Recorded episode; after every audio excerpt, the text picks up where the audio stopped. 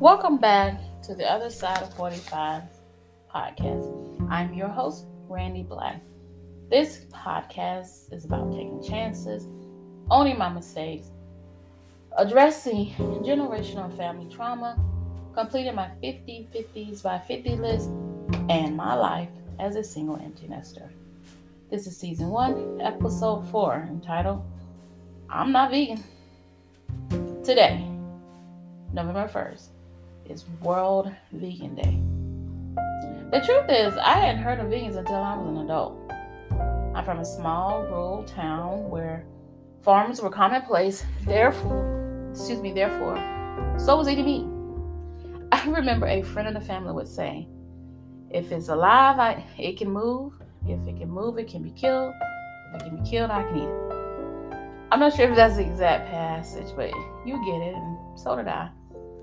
Like most, meat was a staple for all of our meals sausages, bacon, ham with breakfast, some meat product with lunch or dinner. There was even meat on salads. Dessert was the only time meat was not expected to appear on the plate. Following my upbringing, I too included meat in most of the meals I prepared for my family. I, I don't know how I learned about vegans, but somewhere in my lifetime, I learned the difference between vegans and vegetarians. I associated vegans and vegetarians with the group PETA. I didn't support the mission and therefore didn't consider myself, excuse me, didn't consider changing my eating habits. All I really knew was that PETA were the protectors of animals and judgmental of those who were not. I mean, I heard the stories of throwing fake blood on those who wore real fur. I, like most, thought vegans and vegetarians grazed on salads, nuts, and seeds, drank fake milk, and green smoothies. Side note milk was something I didn't drink anyway, so the fake milk seemed reasonable there was no one in my circle that was vegetarian or vegan for many years. Until, of course, one day I met a vegetarian. She didn't seem to fit my view of what I thought a vegetarian would be. She didn't force her eating habits on anyone. In fact, I didn't even know she was vegetarian until months after we met. After she confirmed she was in fact vegetarian, I really didn't see the annoying lifestyle habits I expected to see based on the stereotypes. And the older I got, the more access I had to social media. The more I learned about vegetarians and vegans, the more interested I became. I slowly began to research both groups. I learned that both didn't eat meat, but vegetarians allowed dairy and eggs. This intrigued me. I, it seemed obvious that the diet of both were healthier than mine, at least, than my diet. But at the time, I, I, I didn't research the benefits of eating that healthier diet. I was just more interested in, in eating more vegetables because I had introduced new vegetables to my children when they were young after I discovered Food Network. So I would watch Top Chef and other cooking shows and would get inspired to try new recipes. I still love trying new recipes. I recall trying to follow professional chefs like Emeril and the Barefoot Contessa. Now, I was and am nowhere near their level, but they made cooking interesting and it looked so tasty. And my daughters say to this day that they never knew what to expect because I was always trying something new. Now, if a new recipe was daughter approved, I would add that to the rotation If it wasn't, they would say, please don't add this to the rotation. Now, two vegetables that come to my mind are asparagus and Brussels sprouts. These two vegetables were not vegetables I ate as a child. As a matter of fact, my gosh, I remember the last time I made Brussels sprouts for my daughters. The girls were in elementary school. They were sitting at the kitchen table with the Brussels sprouts still sitting on their plates. See, I had tried making Brussels sprouts before and it failed the girls' test miserably. But I had found a new way to make Brussels sprouts. And I personally thought that this new way of making them was tastier. Um, but the girls didn't agree. So there they sat at the kitchen table. I had asked them to eat just one, but neither liked it enough to eat the one. In true mom fashion, I said, You have to eat at least one to leave the table. And while they were doubling down on and trying to figure out how to not eat the one, their grandmother just so happened to call during the what I now refer to as the Great Brussels Sprout Standoff. I listened to the conversation they were having with their grandmother. She asked what they were doing, and they mentioned that they were at the table not eating the Brussels sprouts. But it was this conversation that I was eavesdropping on that freed them of the standoff. Their grandmother said she never had Brussels sprouts, but that it was reasonable to expect them to eat just one. And they responded, they doubling down. They didn't like him.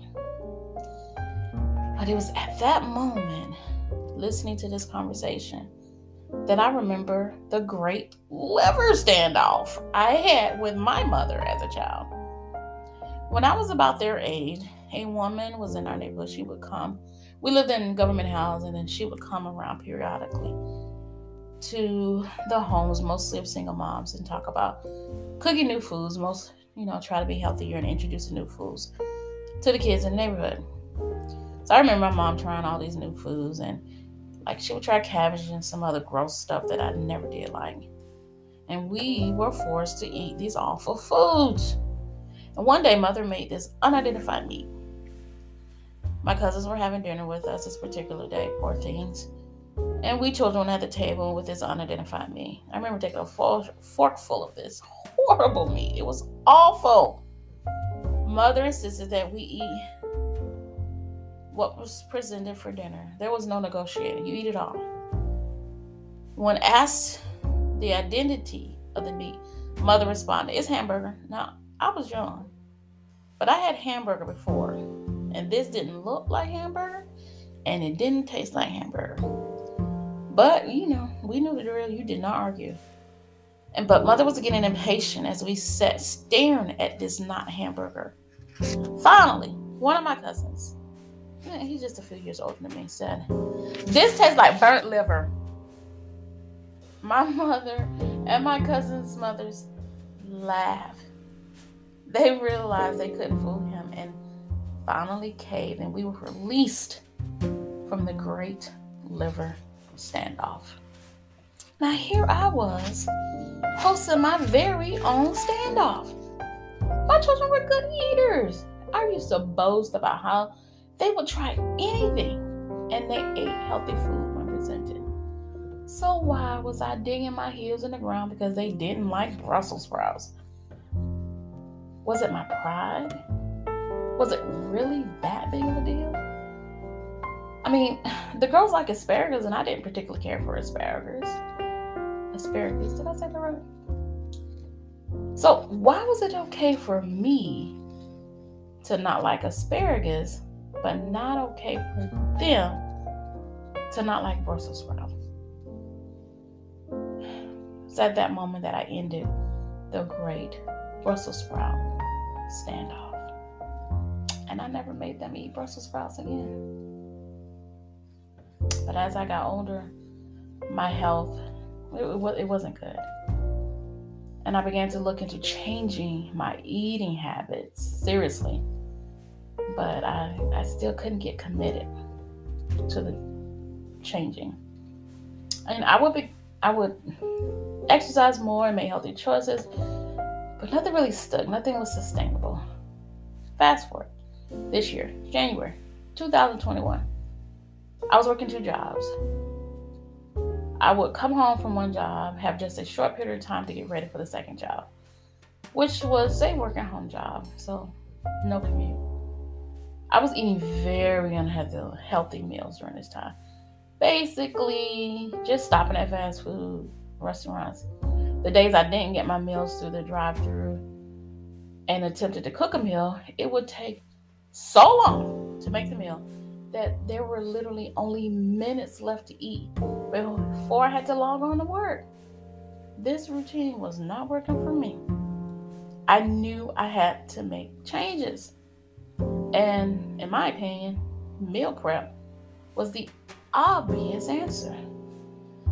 So that weekend, I had both Saturday and Sunday off. So before my hectic schedule would continue, I decided to plan meals for the week. And both girls was were home. It was the weekend before my oldest was to return to campus, and I asked the girls if there was anything they wanted for dinner that week so I could plan the meals. My youngest threw me a curveball and asked if we could try a vegan diet for one week. At first, I was like, no. You know, I didn't have a good look outlook on vegan, so I was like, no way. I'm not doing that. But she rebutted and she said, it's just a week.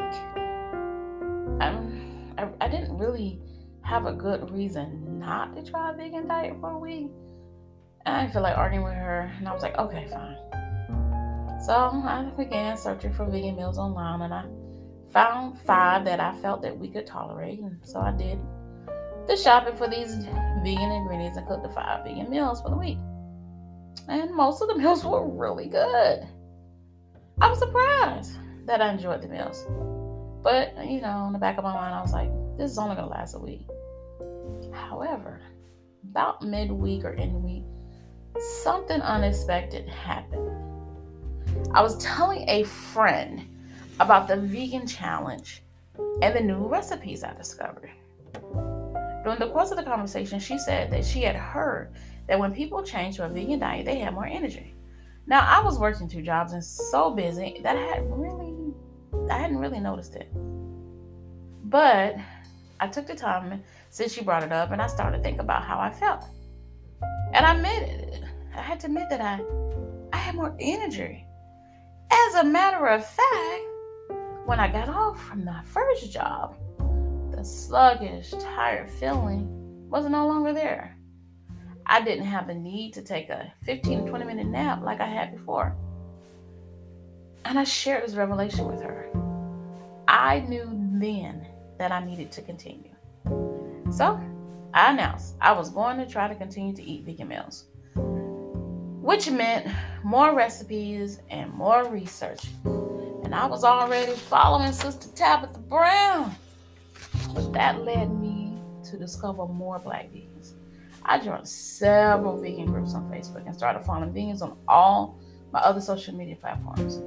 I was relentless about learning about vegans. Boy, did I learn about vegans. My initial thoughts about vegans were confirmed, most were judgmental. The groups I joined, oh my God, these people were so judgmental. I was joining the groups to get support and also to find new recipes. But the judgment, it just it turned me off. And I was like, I do not want to be associated with these. At the same time, I also like how I felt. And I didn't want to go back to where I was. So, in my research, that's when I found about being plant based. So, plant based are plant forward eating, if you will, focused on foods primarily from da da da da plants. Now, unlike vegetarians and vegans who never eat meat or dairy, if you're vegan, plant based eaters were those who proportionally chose more of their foods from plant sources. And I, I, felt that this was a right fit for me. Now, for me, I don't actually, I try to avoid meat at all costs. So, you know, in my research, I discovered there was a, you know, I would listen to other podcasts and other plant based eaters who would say that they would eat meat if they were in situations where no one was available, like in social situations. So, like, if they went to a restaurant or if they were someone home and they there were no plant based options, they felt that eating meat or dairy was okay, but primarily they were vegan when they controlled the meals. And I like the way that sounded. Now, I personally am plant based and would, excuse me, would eat meat or dairy if I'm in a social setting. Also, but I also don't read every single solitary package.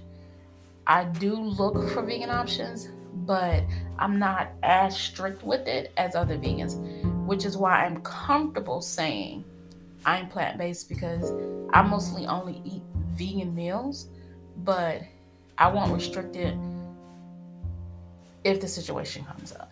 So I'm comfortable with that. And since uh, starting this new lifestyle and I've lost weight, I feel great, and I, I'm I was I'm finally at peace with my new lifestyle. Now, wasn't going to talk about being plant based until on this podcast until 2022 because uh, you know I, I just wanted to lose more weight just to be completely honest and very shallow. I had this particular number in mind. I was like and when i get down to this number then i will start discussing my plant-based journal journey excuse me on a podcast. However in honor of world vegan day I decided, you know what, I'm gonna go ahead and cover this new chapter in my life, despite not being where I want to be, because that is what my podcast is about. I mean, being plant based is part of my journey. It's who I am today. And that means accepting that I'm not exactly where I want to be. And as you know who, Mary J. Blige says in her song, Just Fine, which of course is a theme song for my life. I like what I see when I'm looking at me, when I'm walking past the mirror. Don't stretch through the night at a time of my life. Ain't worried about if you feel it. Got my head on straight. I got my vibe right. I ain't gonna let you kill it. You see, I wouldn't change my life my life is just fine. So, meet me on the, the other side of 45 of the other side of 45's podcast. Read my blog and on IG on uh, excuse me Instagram. New episodes will release every Monday.